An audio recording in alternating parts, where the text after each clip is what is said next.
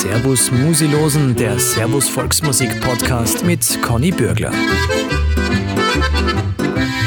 Grüß euch und herzlich willkommen zum Servus Musilosen Podcast. Bei uns gibt's immer spannende Gäste mit interessanten Geschichten und dazu die passende Musik. Heute haben wir zwei hervorragende Zierspieler zu Gast, aber auch gesanglich und auf der Blasinstrumentenseite sind sie daheim.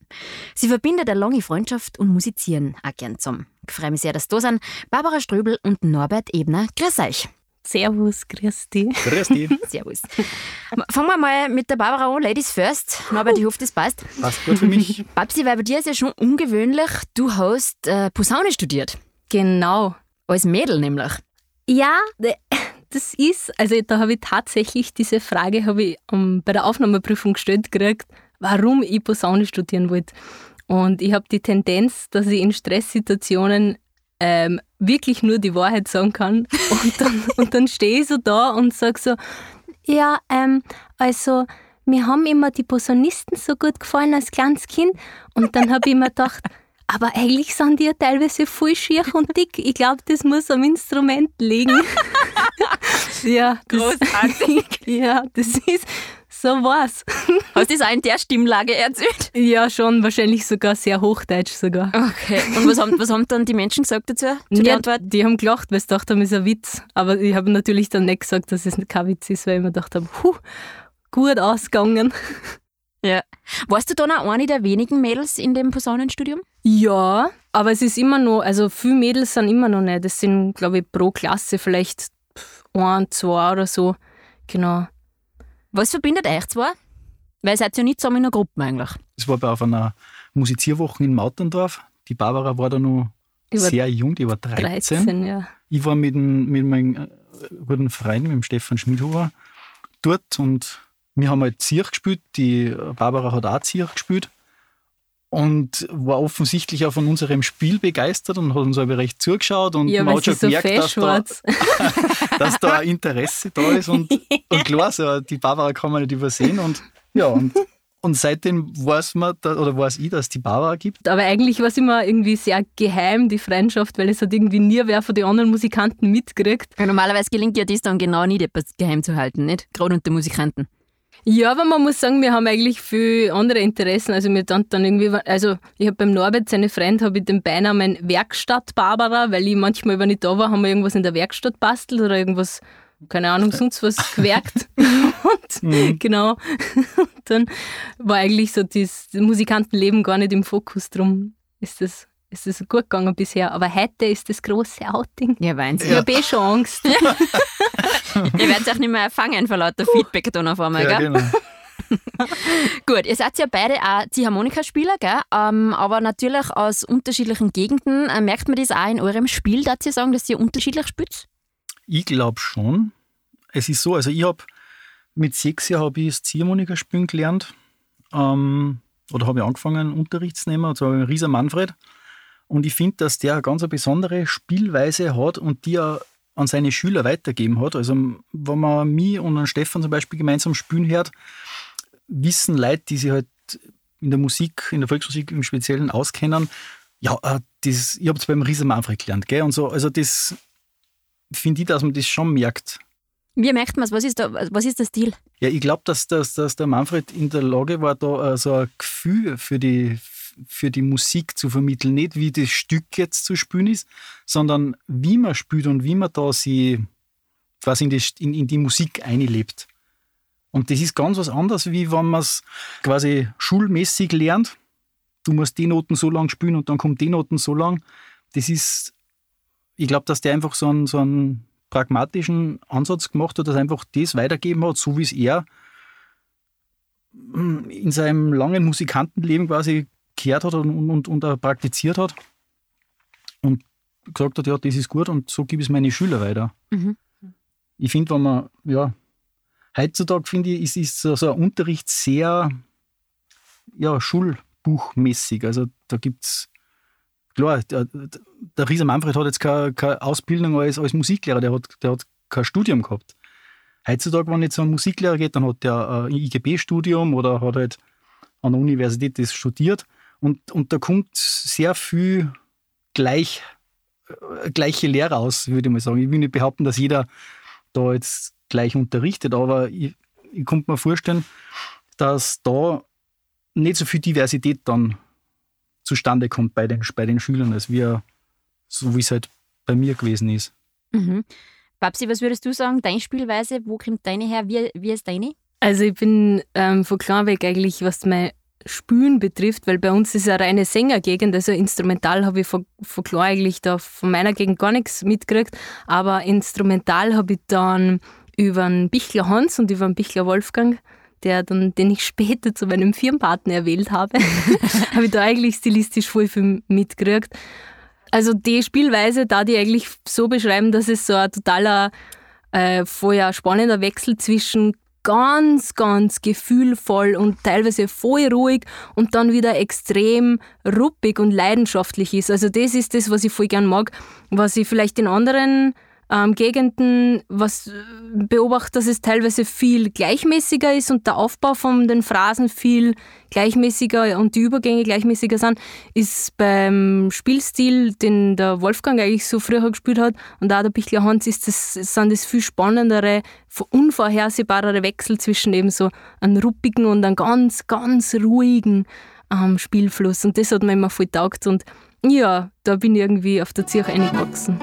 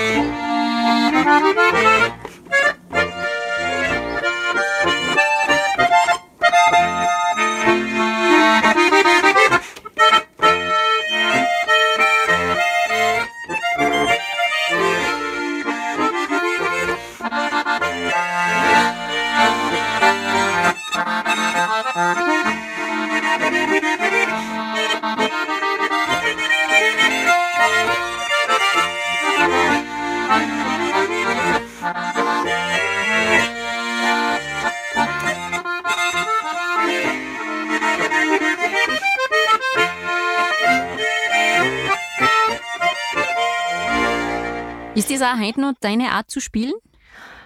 Ähm, ich glaube, wenn man so früher beginnt und dann auch so eine, so eine Freude drin sieht, so zu spielen, dann bleibt natürlich das als Basis immer erhalten.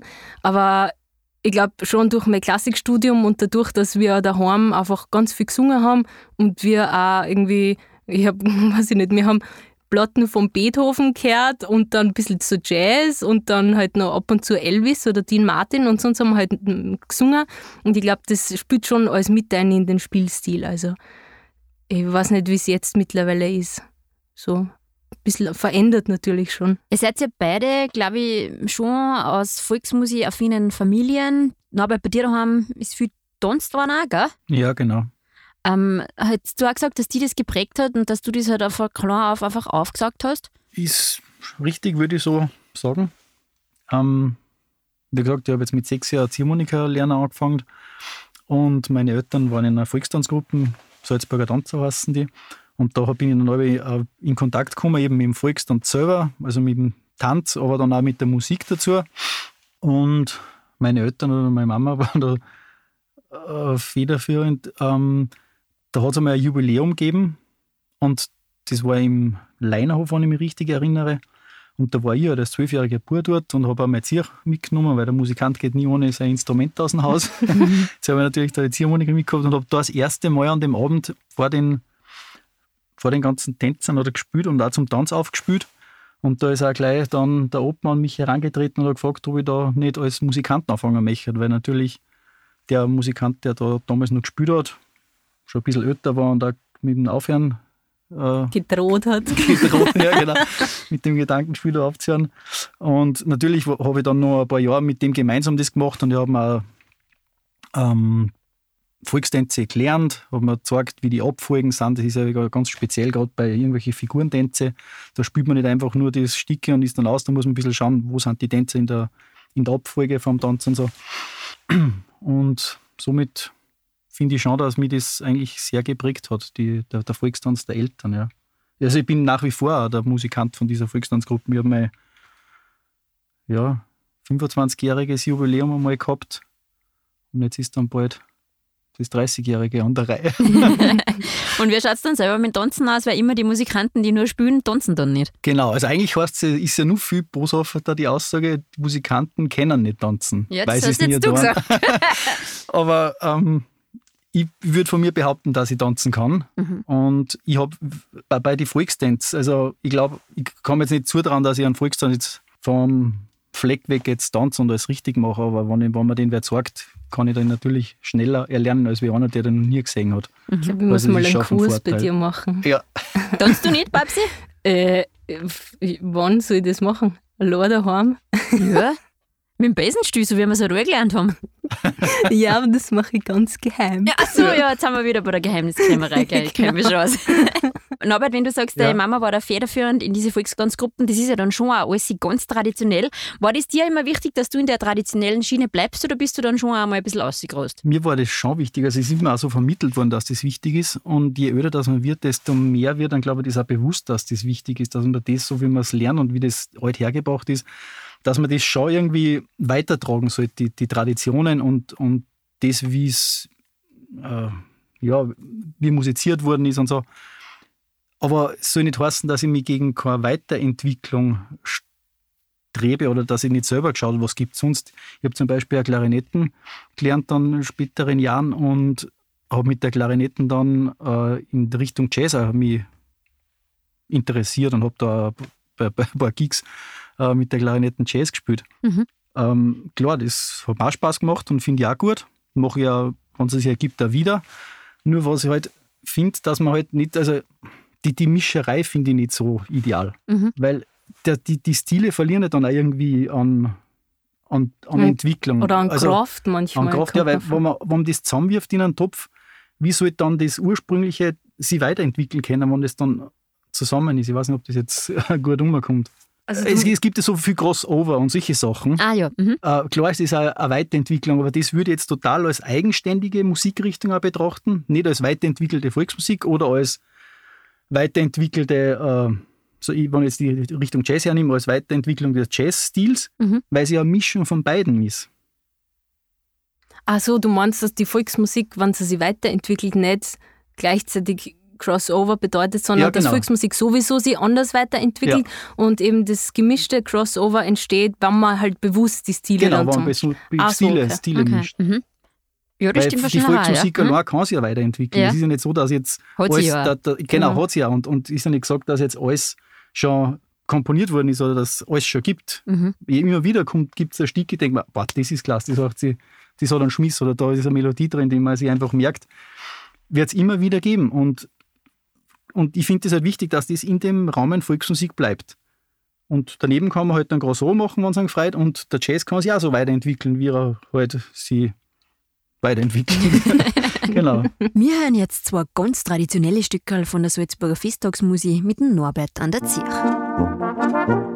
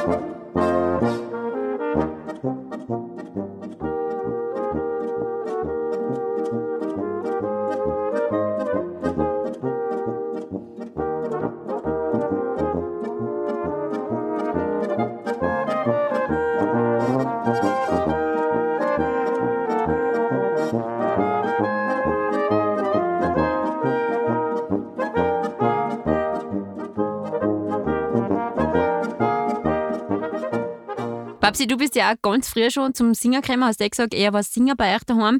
Äh, war das einfach auch immer Gaudi? Hat es gar nichts anderes gegeben? War das einfach Bestandteil des Lebens? Ja, also ich habe jetzt so voll in Erinnerung, wann wir daheim gesessen sind und auch ganz klar waren, also ich habe einen jüngeren Bruder und wir haben dann, weiß ich nicht, dann eben irgendwas zeichnet oder so und die Mama hat halt irgendwie gekocht oder was zusammengerammt oder wir haben auch eine Hausübung gemacht später in der Volksschule.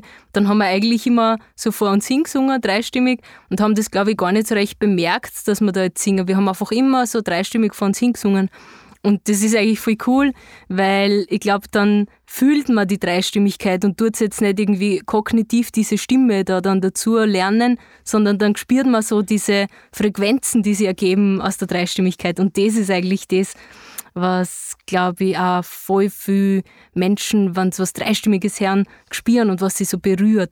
Also jetzt nicht diese drei Stimmen, die einzeln halt so und so klingen und dann fügt man sie zusammen, sondern das, ja, dieser schöne Spannungsaufbau, der sich durch die drei Frequenzen ergibt. Und es ist ja halt auch so in der Familie, die harmonieren halt einfach aber besser, finde ich. Ja, das heißt ja immer, enge Stimmen ähm, machen den schönen Dreigesang, so mhm. heißt es immer, genau. Siehst du das auch so oder ist dann einfach eine Übungssache, wenn man mit anderen Leuten einen Dreigesang gründet? Ähm, ja, es ist schon ein bisschen eine Übungssache, weil man sich wieder auf die Farbe einlassen muss, weil jede Stimmfarbe hat ja andere Obertöne und jeder nimmt ja, glaube ich, trotzdem Intervalle oder, oder Dreiklänge ein bisschen anders wahr, je nachdem, wie gut das Gehör ist, sowieso. Aber auch, ich glaube, je nachdem, wie er vielleicht in der Phrase die gerade die, die, den Melodiebogen da, oder also wie er gerade wahrnimmt, wo er gerade selber ist, singt das vielleicht ein bisschen eher von unten an oder ein bisschen von oben oder schleift den Ton irgendwo hin. Das ist überhaupt bei uns in unserer Singtradition aus dem Schneeberggebiet, dass da schleift man recht viel an und singt man nicht so astrein, weil viel mehr, ja, viel mehr so mm, Raues und, und ein bisschen Rohes drinnen ist und viel mehr natürlich. Und da muss man sich dann wieder darauf einstellen, wenn man mit wem anderen singt. Aber die Babsi hat eben immer schon mit ihrer Mama auch gesungen. Und da gibt es eine ganz liebe alte Aufnahme, wo man schon das Talent von der Babsi außerhört. Und gleich drauf Hermann Jodler von die Schneebergburm, die eben diesen einzigartigen Gesangsstil aus der Barbara ihrer Heimat präsentieren.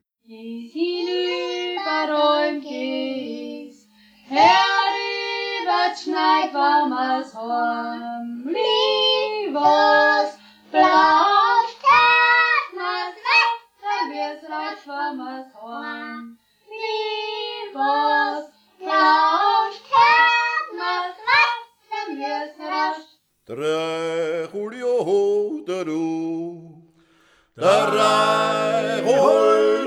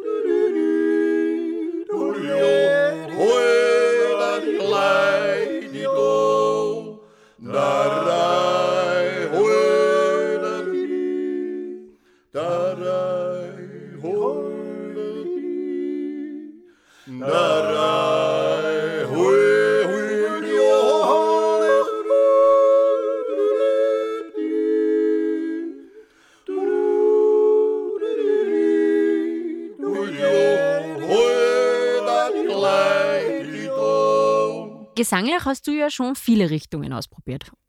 Ja, also das, was ich jetzt eigentlich selber so mache, das, was ich so selber so schreibe, ich nenne es immer gern österreichisches Chanson, mhm. weil das mhm. heißt alles und nichts und da muss ich es nicht genauer ausführen. ähm, das, genau, das habe ich eigentlich vor, ich weiß nicht, so vor ähm, sechs, sieben Jahren so begonnen. Und natürlich ist das ein bisschen geprägt von, von dem, dass ich schon viele Jazzstandards früher gehört habe, besonders gern Balladen. Also akkordisch habe ich dann natürlich von da ein bisschen was, aber ich singe im Dialekt, das heißt, das ist jetzt schon wieder sehr nahe an dem, wie ich persönlich einfach bin und wie ich mich ausdrücke. Und genau, also es ja, das ist immer schön, wenn man selber Musik schreiben kann, weil dann kann man das machen, was man gerade Lust hat und ich kann mir das schreiben, was ich gerade singen möchte. Und das macht Spaß. Ja, und wenn man da reinhört, das hat schon alles sehr viel Tiefgang, würde ich sagen, oder? Also da steckt schon eine Message dahinter. Ja, das ist, das ist immer lustig, weil ich glaube, jeder, je nachdem, wie er gerade selber drauf ist oder wie viel Tiefgang er an den Tag legen möchte, Herz anders. Also ich glaube, meine Texte sind sehr vielschichtig. Man kann eine lustige Oberfläche hören, aber man kann auch an, an ja, einfach so ein ein Konflikt, der sich zwischen Menschen automatisch ergibt, den kann man auch außerhören, aber man kann auch so einen Selbstlernprozess oder einfach so natürliche menschliche Themen außerhören. Also es ist immer cool, wenn dann Leute herkommen und einerseits die, die Rückmeldung ist, ha, voll witzig. Und bei anderen dann, boah, krass, eigentlich, das ist das, was mich gerade daheim beschäftigt. Ich habe voll viel daraus an Energie gerade gezogen und danke dafür. Genau. Mhm. Jetzt finde ich immer, ähm, Singen ist definitiv intimer und persönlicher als wie ein Instrument. Und du kennst jetzt beide Seiten natürlich, weil du singst und äh, mhm. spielst und ja. dann auch noch ein, ein Bloßinstrument. Mhm. Ähm, wie siehst du das? Ähm, ja, also ich finde auch, dass Singen ganz, ganz, ganz ähm, am nächsten am Menschen und auch an der menschlichen Seele und an der persönlichen Ausdrucksform dran ist. Ähm, ich glaube, ein Mensch kann sich über Singen wenn er nicht eine total tolle, geschulte Stimme hat, kann er sich über Singen fast nicht verstellen und kann seine echte Emotion fast nicht verstecken. Darum finde ich es voll wichtig für alle Musikanten, dass sie singen. Also das ist auch was, was ich, wenn ich Ensemble unterrichte oder so, dann lasse ich sie eigentlich immer singen, weil ich glaube, das ist ganz, ganz wichtig fürs Zusammenhören, aber auch fürs Spielen von der Musik. Und ja, Norbert, du hast ja auch, du hast ja mit dem Ding, mit dem Fuchsberger Martin so Gesangsprojekte gemacht, gell? Ja, genau. Ja. Sagst du das auch so, dass Singen wichtig ist? Sehe ich auch so, ja. Und auch von meiner Kindheit her, also die, ich war beim Kindersingen mit der Landa Ruprecht. Das ist sehr lang her.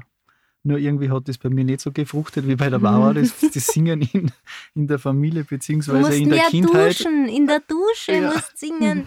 Und, und, ich, und also ich merke das auch, es ist, wenn man das nicht wirklich regelmäßig macht oder von, von klar auf, das ist fast ein bisschen ein Defizit. Mhm. Also, wie die Barbara sagt, dass man die Dreistimmigkeit fühlt und das nicht jetzt irgendwie ähm, methodisch da machen muss, wie die dritte Stimme geht, wie die zweite Stimme geht, ähm, das geht mir ab. Also, klar, ich glaube, das kann man auch trainieren, das kann man auch üben, aber müsste man halt wahrscheinlich mehr machen. Aber ich tue mir, also ich, ich habe eben, wie die Barbara gesagt, mit Martin Fuchsberger ein paar Gesangsprojekte gemacht. Wir haben ein Weihnachtsprojekt einmal gehabt und ich habe mit, mit einem Viergesang mit Martin zusammen gesungen. Und das war wirklich eine harte Übearbeit für mich, dass ich da den, äh, ja gut, die Stimmen lerne und auch die, den Zusammenklang der vier Stimmen da gut unterstütze. Vom Norbert haben wir leider keine Gesangsaufnahmen gekriegt, aber dafür von der Babsi. Und da hören wir jetzt ein Liedl gemeinsam mit Johnny Bär mit dem Titel Oder steckt dir.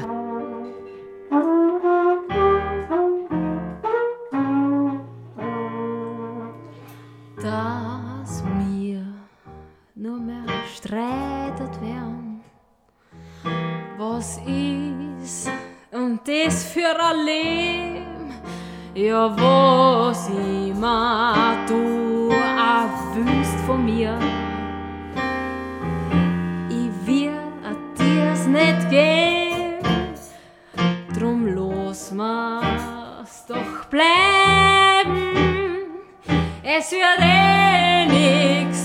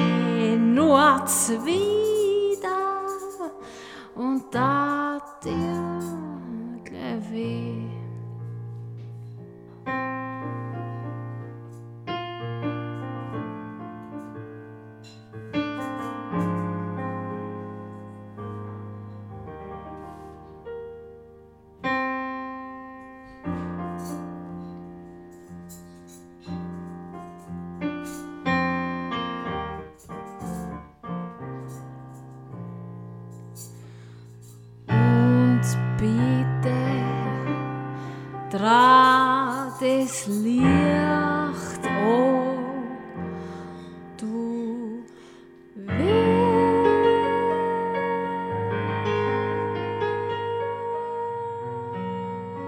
Ihr habt gesagt, ihr habt euch kennengelernt auf der Musiwoche in Mauterndorf. Ähm, jetzt ist das ja eine Institution, gell? Und generell diese Musiwochen, die haben lange Traditionen. Ähm, was ist das Besondere an diesen Musikantenwochen? Warum sind die so beliebt und warum sind die wichtig? Also das, was mir sofort einfällt, ist, ich glaube, es gibt tatsächlich einen Haufen vielleicht Musikschüler oder so, die gar nie so richtig mitkriegen, wie das eigentlich ist, wenn man so wirklich befreit musizieren kann in mehrere Wirtshäuser gleichzeitig an mehrere Ecken und Enden. Weil das, was früher noch normal war, dass man einfach in einem Ort mehr Wirtshäuser gehabt hat, wo alle zusammen musiziert und gesungen haben, das haben die meisten in unserer Generation gar nicht mehr miterleben können. Also ich glaube, das ist eines der wichtigsten Sachen, warum die Leute das so lieben. Weil das, was früher vielleicht normal war, das muss man jetzt sozusagen wirklich extra organisieren. Und darum, glaube ich, ist das so was Tolles für viele. Es sind noch viele, viele Schüler oder viele Musik, also die, was Instrument lernen, die lernen es daheim für sich, Genau. üben und kommen nie aus dem Umfeld außer. Und wenn es dann auf so einer Woche haben sie dann wirklich die Chance, mit gleichen Ja, da wird mit- die mit- Musik dann gelebt mit als Menschen, das, die auch was es spielen, ist. Genau. zusammenspielen. Mhm. Voll. Und dann merkt man, wie, wie, wie eine Musik verbindend ist. Weil da kommen wirklich aus ganz Österreich, teilweise aus Bayern, aus Südtirol kommen da die Leute zusammen und dann musiziert der Schüler aus dem Norden mit dem Schüler, mit der Aus Schülerin, was auch immer, Hamburg. aus dem Süden.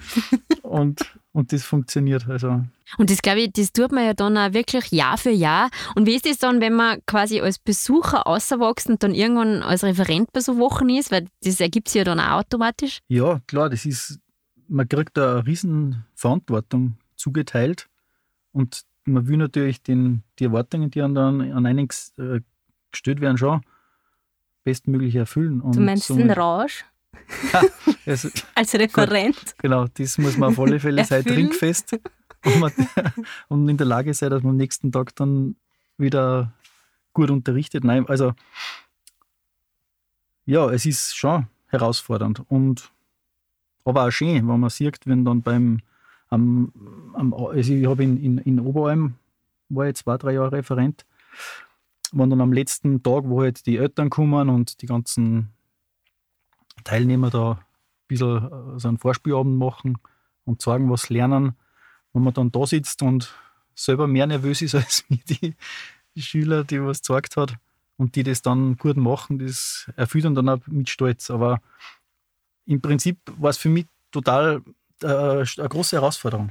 Mhm. Norbert, du glaube ich hast ja auch mal mit dem Andi Salchek, oder der hat die auch irgendwie geprägt, glaube ich, oder? Genau, also durch, auch wieder durch meine Eltern, die haben, die haben einen, einen Andi kennt und die haben einen, Franz Schwaber kennt. Und die haben wir teilweise bei, der, bei unserer Nachbarin aufmusiziert. Die haben wir einen Probenabende bei da gehabt. Und da bin ich halt in direkten Kontakt als kleiner Bub mit der Hofhangermusikum und eben als, als Zirchvorbild auch mit dem Andi Solchecker.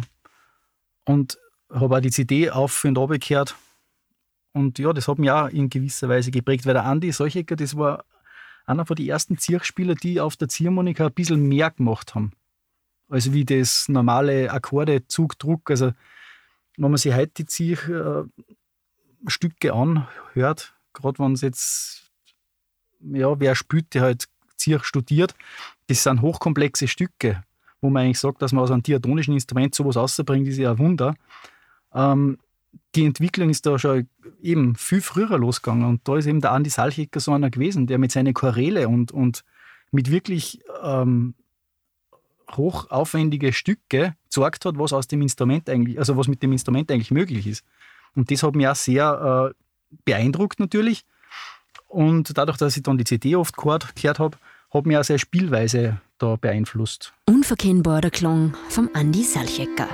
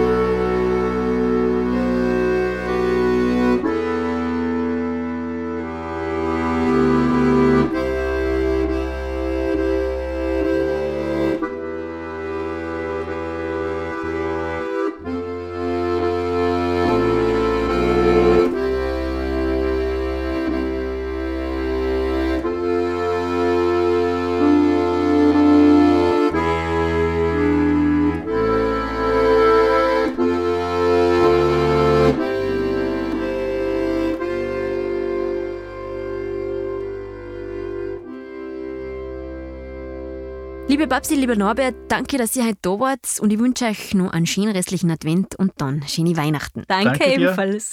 Und die Babsi hat das perfekte Lied für die Stadizeit. Damit sage ich pfiat euch beim heutigen Podcast. Wir hören uns das nächste Mal wieder mit unserer Silvesterausgabe mit Richie Deitinger und Patrick Eisel. Bis dahin sage ich danke fürs Zuhören beim Servus Musilosen und schöne Weihnachten. Wenn ich plötzlich aufwach und ein Engel bin, versprich ich dir eins, dass ich zwei Nacht auf die Acht gehen werd, wird ein Wunder, ein kleines. Ob die Bladeln fallen, ob Frühling kommt, ob Schnee oder Regen. Denk grad du sollst immer Weihnacht haben und von mir meinen Segen.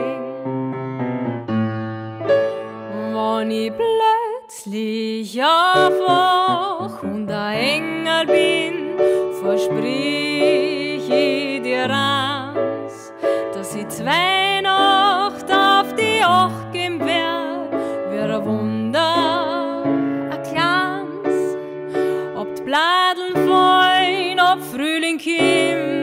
ob Schnee oder Regen, denn grad du so ist immer Weihnacht haben und von mir meinen